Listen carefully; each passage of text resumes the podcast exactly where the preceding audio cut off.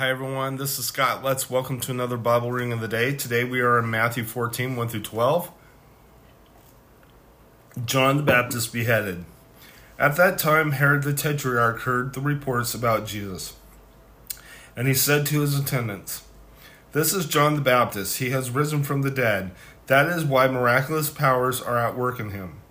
Now Herod had arrested John and bound him and put him in prison because of Herodias, his brother Philip's wife.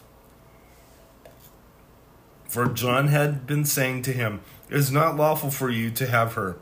Herod wanted to kill John, but he was afraid of the people because they considered John a prophet. On Herod's birthday, the daughter of Herodias danced for the guests and pleased Herod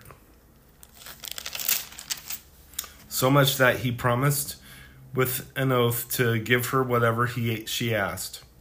Prompted by her mother, she said, Give me here on a platter the head of John the Baptist. The king was distressed, but because of his oaths and his dinner guests, he ordered that her request be granted, and had John beheaded in the prison. His head was brought in on a platter and given to the girl who carried it to her mother. John's disciples came and took his body and buried it. Then they went and told Jesus. Let's go ahead and close in prayer. Lord God, I just lift you up. I praise you.